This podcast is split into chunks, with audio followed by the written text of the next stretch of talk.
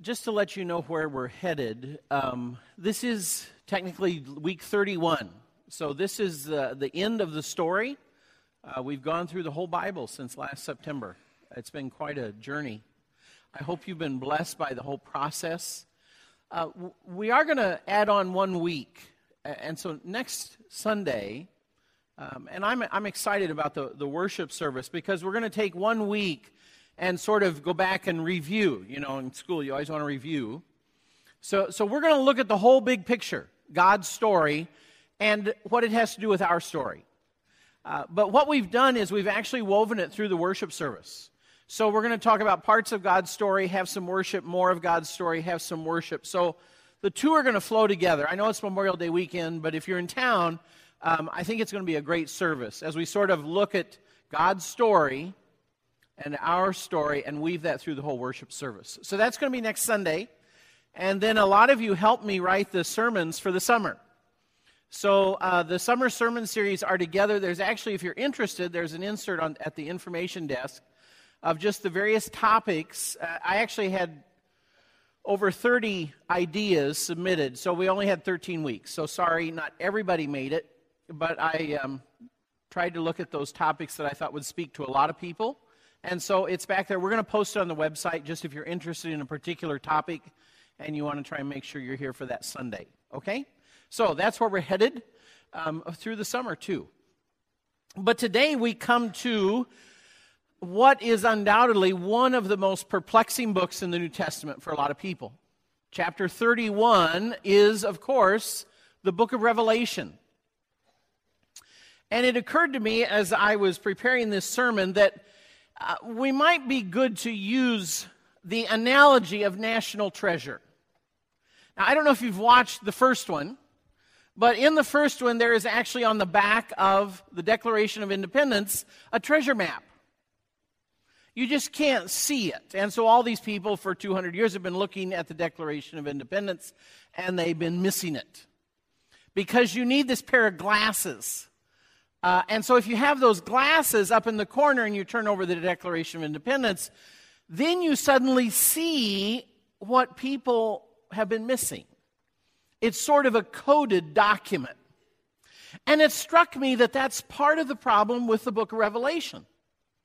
That you can look at it, but if you don't have the right lenses as you look at it, you can end up saying, This is just really a weird book. I'm not interested. It's about multi headed um, dragons and birds and eagles with wing, uh, eyes under their wings, and there's just all this weird stuff. And so people sort of walk away. Well, I actually want to take the audacious goal of trying to make Revelation a little understandable. And part of the, the reason, uh, part of how we understand Revelation is you really need to go back and put it in its setting and why the book was written what, what its purpose was. Uh, it was written by John, who wrote the fourth gospel. It was also written at almost the end of the life of all the apostles. John was one of the last apostles still alive. It was in early 90s AD, 90 AD or somewhere around there. John had been convicted by the Romans, part of the persecution, and in his old age, he had been exiled to this little island off of Turkey called Patmos. And he, as far as I know, would stay there till he died. I mean, he was done. They just locked him away on this island. But while he was there, God came, Christ came, and gave him this revelation, this picture of what is to come. And that's what the book of Revelation is about the picture of what is to come was so important because the church was just really entering a period of persecution that would actually last for another 200 years. From about 60 AD, ballpark and what you want to call a persecution, till about 300 AD, this new religion called Christianity faced strong persecution. And in fact, that persecution would grow stronger and stronger. It began in pockets with governors and mayors and officials. And then it grew and grew until it was empire wide. and, and the intent was to wipe out Christianity. And so John is writing in 90 AD, and, and God knows that the Christians, while they think it's tough right now, it's actually going to get worse. It's going to get a lot worse. And so, how are these Christians going to hang on? Because Jesus is gone, and very quickly, all the apostles will be gone. Most are already dead. Only John, maybe one other, is left. And very quickly, everybody who was an eyewitness to Jesus is gone. If you think about even when John writes, only the oldest in the crowd might have been children on the day of Pentecost. Only the very oldest in the crowd might be able to say, I heard Jesus teach. I saw Jesus after he was raised from the dead on Easter. Only a handful of people would still be there, and soon they would be dead. And all of those people who had that strong faith and that personal experience were going to be gone as the church enters 200 more years of persecution. I, that's hard for us to get our head around. That's basically, fudge a couple decades, the entire history of our country. Imagine that. We're going to face the entire history of our country's time frame in persecution. Knowing that my great, great, great grandchildren will be persecuted, how do you hold on to your faith? How do you not give up? Now, they obviously didn't know how long it was going to last, but there was no end in sight for them. And short of God fixing it and making that persecution go away and making everything okay for the church, how do you hold on to your faith? Well, there's one other answer, and that is for God to say, I know what's happening, and I know what's going to happen. I have a knowledge and, in a sense, a control over what's coming. I'm going to take you on this journey. But you see, there is a message in that God is in control. God is in control. He's still on his throne. May not feel like it today when I'm in prison. May not feel like it when I have to go face the lions in the Colosseum. But I am holding on to that fact that God is in control. We see this at the end of Revelation, chapter 22, verse 6. The angel is speaking to John. It's at the end of all the information that God has given him. And in verse 6, the angel said to me, These words are trustworthy and true. The Lord, the God who inspires the prophets, that same God sent his angel to show his servants the things that must soon take place. I need to let you know what's coming, God said, so you're prepared because a tough time is coming. Now, out of that, John writes to the church a coded message. And that's part of why we struggle to understand the book of Revelation. What it's called, I don't know if you've ever heard the phrase, it's called apocalyptic literature. The apocalypse was another word for the end times. But there was a whole kind of book written, types of book, that was all about that. And part of the characteristic was that these kinds of books talked about otherworldly things. They talked about creatures that had the body of a lion and the head of an eagle or, or whatever it would be. and they talked about things that hadn't happened. And Daniel, you see, the book of Daniel had part of this, but you see, part of that was a coded message because the Christians were already being persecuted. And if you found this book called Revelation, You'd say, well, what's in it? It's in one of these Christian books. And just like a lot of Christians today, a Roman official would read it for a little while and say, well, this is a comic book. It's not dangerous. It's not anti Roman. It's not propaganda. It's not a danger to us. And they wouldn't worry about it. They wouldn't destroy it. It wouldn't cause any more persecution for the Christians. It wasn't seen as an anti Roman book.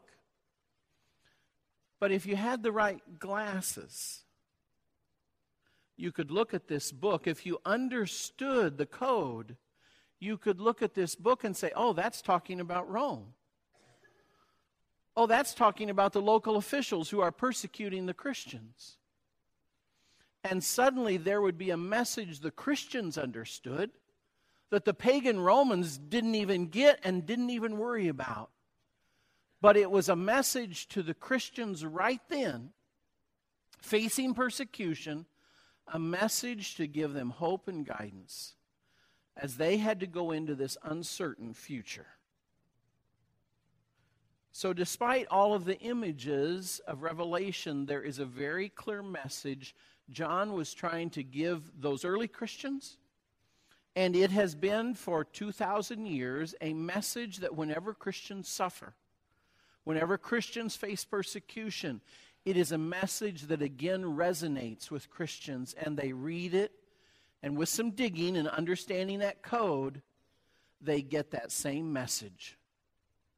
And that's what I want us to focus on today. This was, for me, a challenging sermon to do the book of Revelation in one sermon.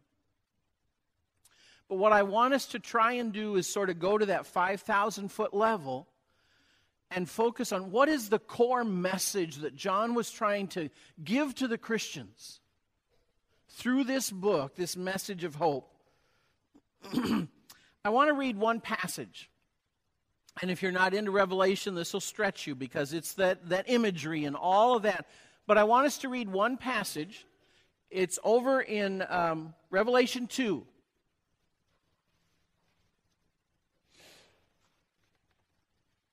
Because the first message of John is that Jesus is watching. As you're in the midst of persecution, as you're in the midst of struggles, please know that Jesus is watching and he understands. So let's read Revelation 2 12 through 14. To the angel of the church in Pergamum, write These are the words of him who has the sharp, double edged sword. I know where you live. I understand what it's like to be a Christian in Pergamum, where Satan has his throne. Yet you remain true to my name.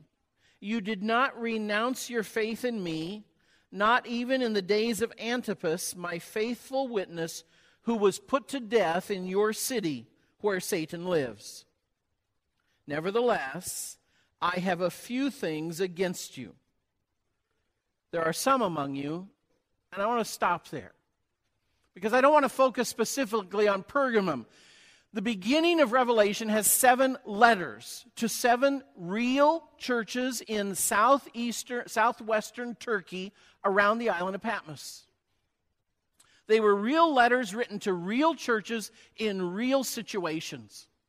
And every one of them is a little different, but all of them contain this same basic message.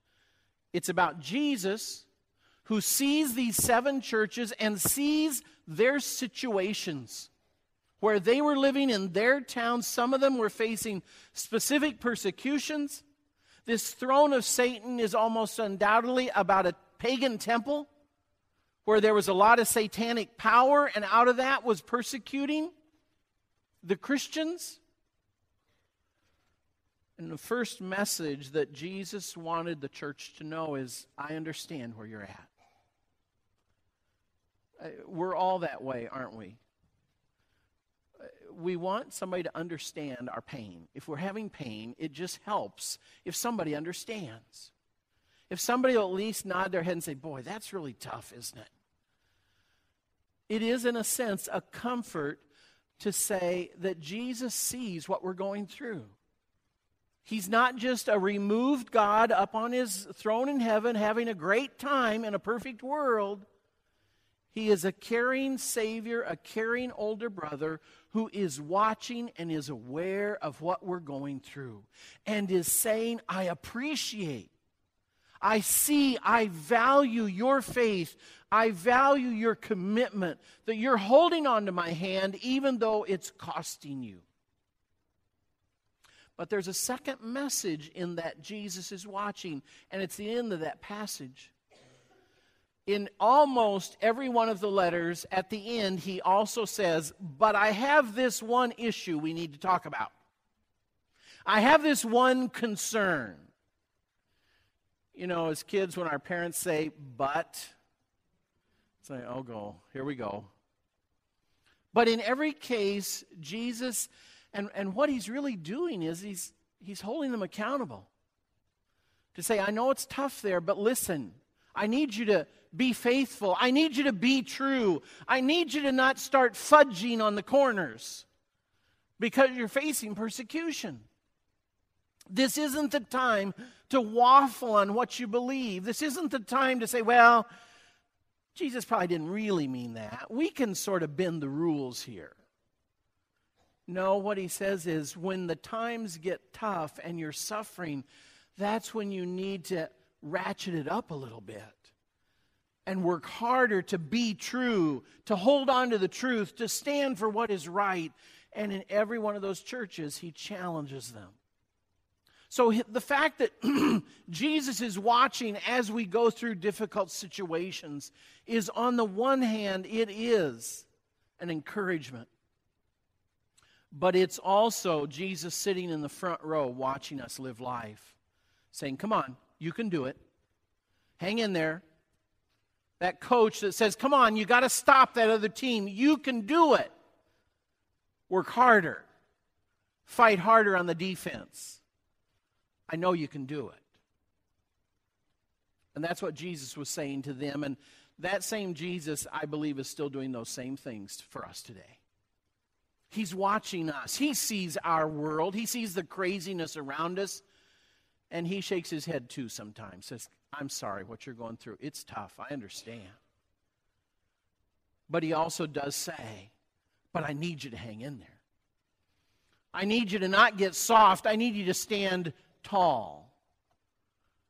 Be what I need you to be right now, even when it's tough.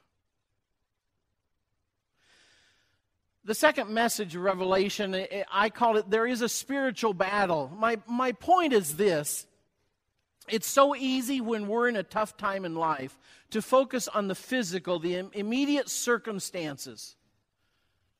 And, but in that process, we can miss the fact that there is a much bigger spiritual reality behind what's going on. And what Revelation shows us is this may be more than just a city ordinance. There may be a spiritual battle going on here. This may be more than just a disease or unemployment. There can be spiritual stuff going on behind it. And part of what we need to understand that in this physical world, we don't see that bigger spiritual world, but it's real. And that's a, a part of what makes Revelation hard for us to understand because it opens the door for us to see a spiritual world that we're not used to. To see into a spiritual world. Revelation says John was taken up into heaven, so he saw stuff we haven't seen. And through his secondhand account, we're trying to see what he saw. But the basic message of that is there is a bigger spiritual reality behind the physical world we get focused on. There's something more than just a prison cell, as these Christians were in prison. There's something more than just a lion in the arena. And you need to understand there's something much bigger going on. Let's go back and read one more passage of this spiritual world. Revelation 4, and we're going to read a longer passage if you want to follow along, eight verses. And then we'll do a little bit of looking at what are we being told here. This is really sort of at the end of the seven letters to the seven churches, and the whole nature of Revelation changes from those local churches up into heaven. After this, this is John, after this I looked and there before me was a door standing open in heaven. And the voice I had first heard speaking to me like a trumpet said, Come up here, and I will show you what, may, what must take place after this. At once I was in the Spirit, and there before me was a throne in heaven with someone sitting on it. And the one who sat there had the appearance of jasper and ruby. A rainbow that shone like an emerald encircled the throne. Surrounding the throne were 24 other thrones, and seated on them were 24 elders. They were dressed in white and had crowns of gold on their heads. From, from the throne came flashes of lightning, rumblings, and peals of thunder. In front of the throne, seven lamps were blazing. These are the seven spirits of God. Also, in front of the throne, there was what looked like a sea of glass, clear as crystal. In the center around the throne were four living creatures, and they were covered with eyes in front and in back. The first living creature was like a lion, the second was like an ox, the third had a face like a man, the fourth was like a flying eagle. Each of the four living creatures had six wings and was covered with eyes all around. Even under its wings, day and night, they never stop saying, Holy, holy, holy is the Lord God Almighty, who was and is and is to come.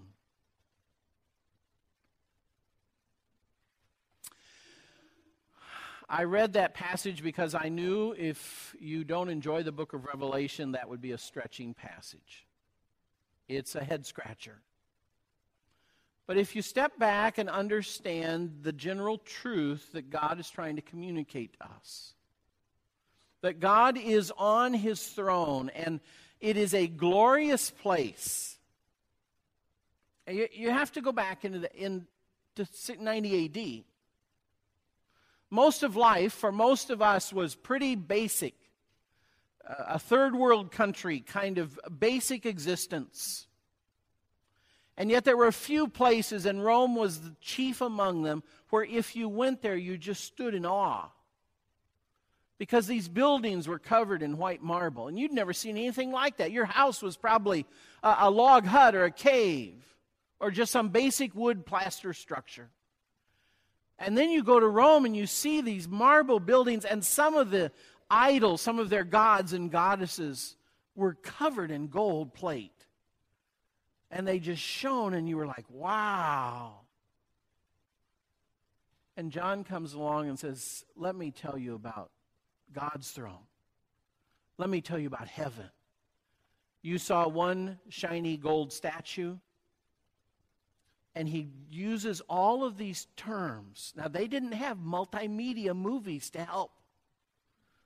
And so, what John has to use is the brightest things anybody thought of and knew at that time glowing emeralds, rainbows, all of this, a sea of crystal glass because those were the only terms they could understand. But what he was trying to get them to see is not the details. And, and my pet peeve people who study Revelation and want to focus on the detail. How do you have an emerald that's a rainbow? It's poetic. It's trying to give you a picture of this glorious God in this glorious heaven that is so far beyond anything you've seen in Rome or Ephesus or Alexandria. This God is way above that. And with this God are the people of God 24 thrones, 24 elders. 12 are the tribes of the Old Testament, the Old Testament people of God. And just like them are 12 apostles, the New Testament people of God. And all of these people of God are now royalty. They've suffered your suffering, but guess what? In heaven, you are a royal. You have a white robe and a golden crown. Because that's what's coming for the people of God. No more persecution, no more lions in the Colosseum. The God who is way above Rome, who is glorious and mighty, in this throne that is beyond imagine. He will take the people of God from the Old Testament and the New Testament, and they will be royal with him. And all creation is worshiping this God. He is above all creation.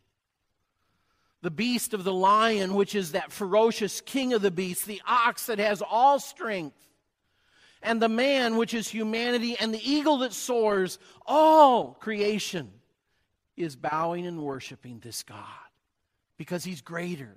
He's above all of creation because he created it.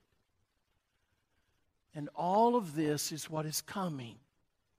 This is what is going to come to pass. It was easy under persecution to look at Rome and its power and its legions and say, What chance do we have? And what John wanted the Christians to see is there is a far greater God and a far greater reality waiting for us. And we need to hear that message again. We are in no way in a time of persecution, but clearly there are things in our world that frustrate us. There are times when it seems like evil, is so powerful and it's winning. At such times, we need again that vision of heaven and our God. And how great He is. He is above all, and all creation worships Him. And He has committed that one day we will rule with Him in white robes and golden crowns. You see, that is a message of hope. Don't be afraid. Keep your hand in Jesus' hand because this is what is coming. There is another message of revelation that God gives them to prepare them because he, he needs to be up front. Things are going to get worse. And what you see in re- a lot of revelation is this plague and, and this evil and this beast and this prostitute and, and these evil powers seem to grow. And from 90 AD for the next 200 years, that is exactly what the Christians experienced. But you see, there is hope in the very fact that my God warned me this was coming. Now, there's one more message, so when I get that, then I can hold on for the persecution time. As things get worse, because it's going to end well. But there is a warning here. Bad things are coming. There will be this Antichrist rise. And I have to confess to you, I, I'm a student of history.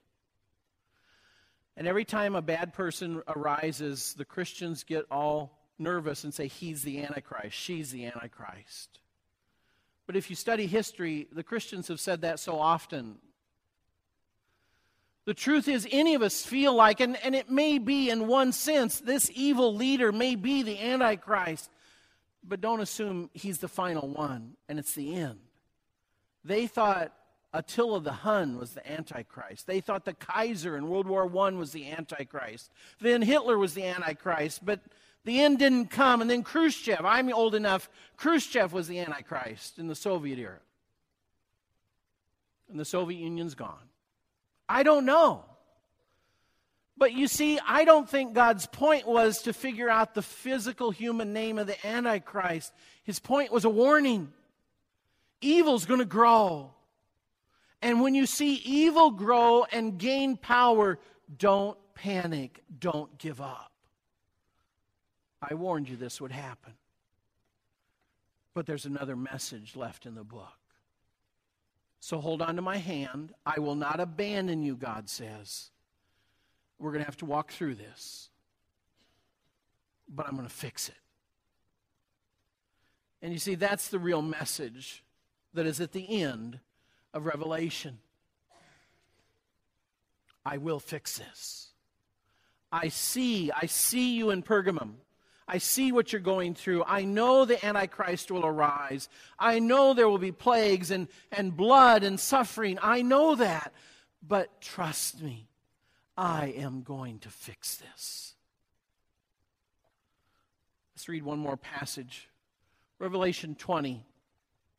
It's the final part of the book, it's the final message that God wanted us to hear through John.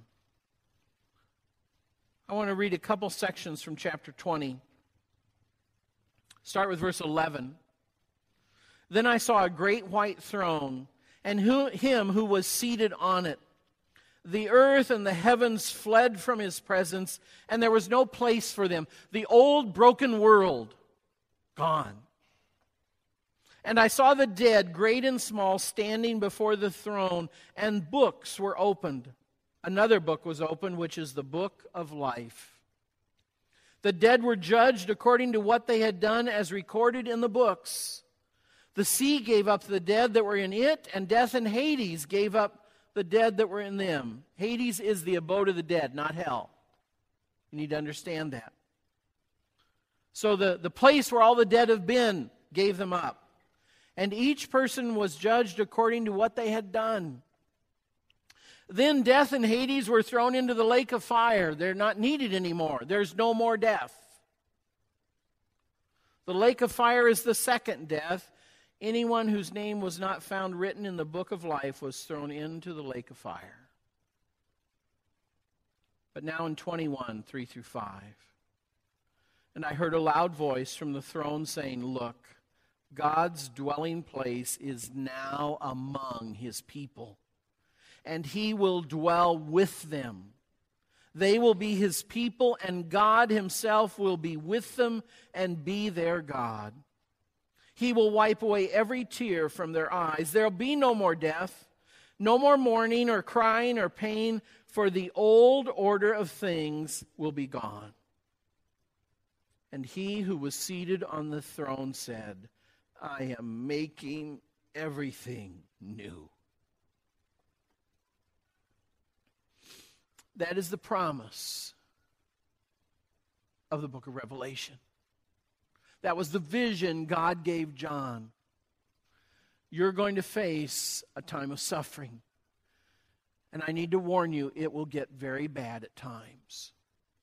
And we look back 2,000 years and say that's exactly what's happened. But we have, throughout that 2,000 years, we have retained this Jesus who walks with us and sees what we're facing. And this God who dwells in us through this seven spirits, the Holy Spirit, and who says, I will not abandon you. I will be the good shepherd who walks with you through the valley of deep darkness.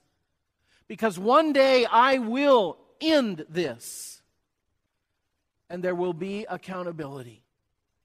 And all those who have thought they've gotten away with evil, gotten away with ignoring me and claiming their God, they will be held accountable. But those who have claimed the name of Jesus, that which they have done, they will enter my reward with their white robe and their gold crown.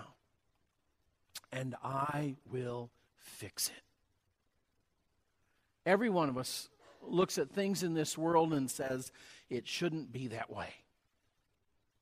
Somebody gets away with something, a corrupt business makes a boatload of money, whatever pushes your button, we all have them. We just sort of have to turn off the news because we get so upset. And at our core, we're saying it's wrong. It shouldn't be that way. And God says, You're right. It shouldn't and one day I'm going to fix it. And that's what the last couple chapters of Revelation picture. What it's going to be like when he fixes it. Evil is removed. And as far as I understand theologically and biblically, the punishment of evil is just that they're going to all be together with themselves. And that will be a boatload of punishment with all good removed. But the focus of Revelation isn't their punishment. The focus of Revelation is the perfection the righteous get to enjoy. To live forever in a world that isn't broken. Where we don't sit there and say it shouldn't be that way because it's right, it's perfect, it's good. And God is right there with us. No more praying to this unseen spiritual being. He's with us. And all of creation is perfected. And that's what God tells the Christians to say hold on for that. No matter how powerful evil gets, hold on for that. I'm coming. I'm going to fix it. And it's going to be so good. I don't know if you've ever watched Extreme Makeover. It's a fascinating show that even the hardest heart will tend to cry about. Except me, I never cry, but if you haven't seen Extreme Makeover, they, they will go into a town, an area, a neighborhood, and they will pick some family that has had terrible suffering. It could be an economic crisis and they've ended up losing their home. Uh, they're living in a travel trailer. Their house is infested with mold and everybody's got asthma and lung infections. Whatever the circumstance, it's a terrible suffering. And then they take this family and they send them to Disney World. And obviously, this is all planned out, but the whole community comes around them and rebuilds their home or builds them an entirely new home. And then this bus is always parked there. And they bring the family back. The whole town that did all the work is there. And then they bring the family back in a limo with the windows blackened so they don't see it. And then they get them out right in front of the bus so they can't see. And I like this one because there's sort of a hint of, boy, there's some cool house behind that bus. And then, of course, the whole crowd starts chanting, Move the bus, move the bus. It's not hyped or anything like that, but no, they do. They, they hype it up, and everybody's cheering, Move the bus. And then, of course, the bus moves.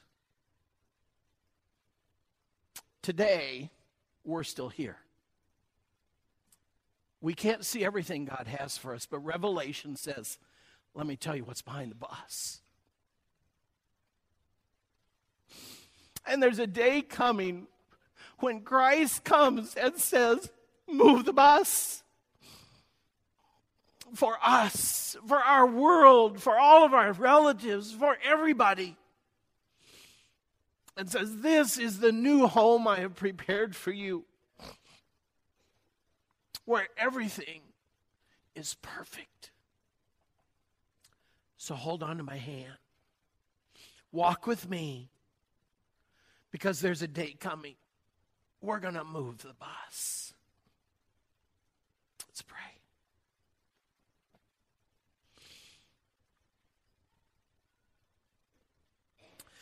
Father, there's no way we can claim to be persecuted like those Christians.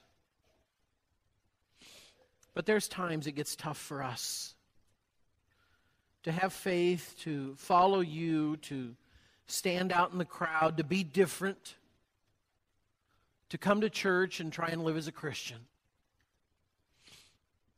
But Father, help us see,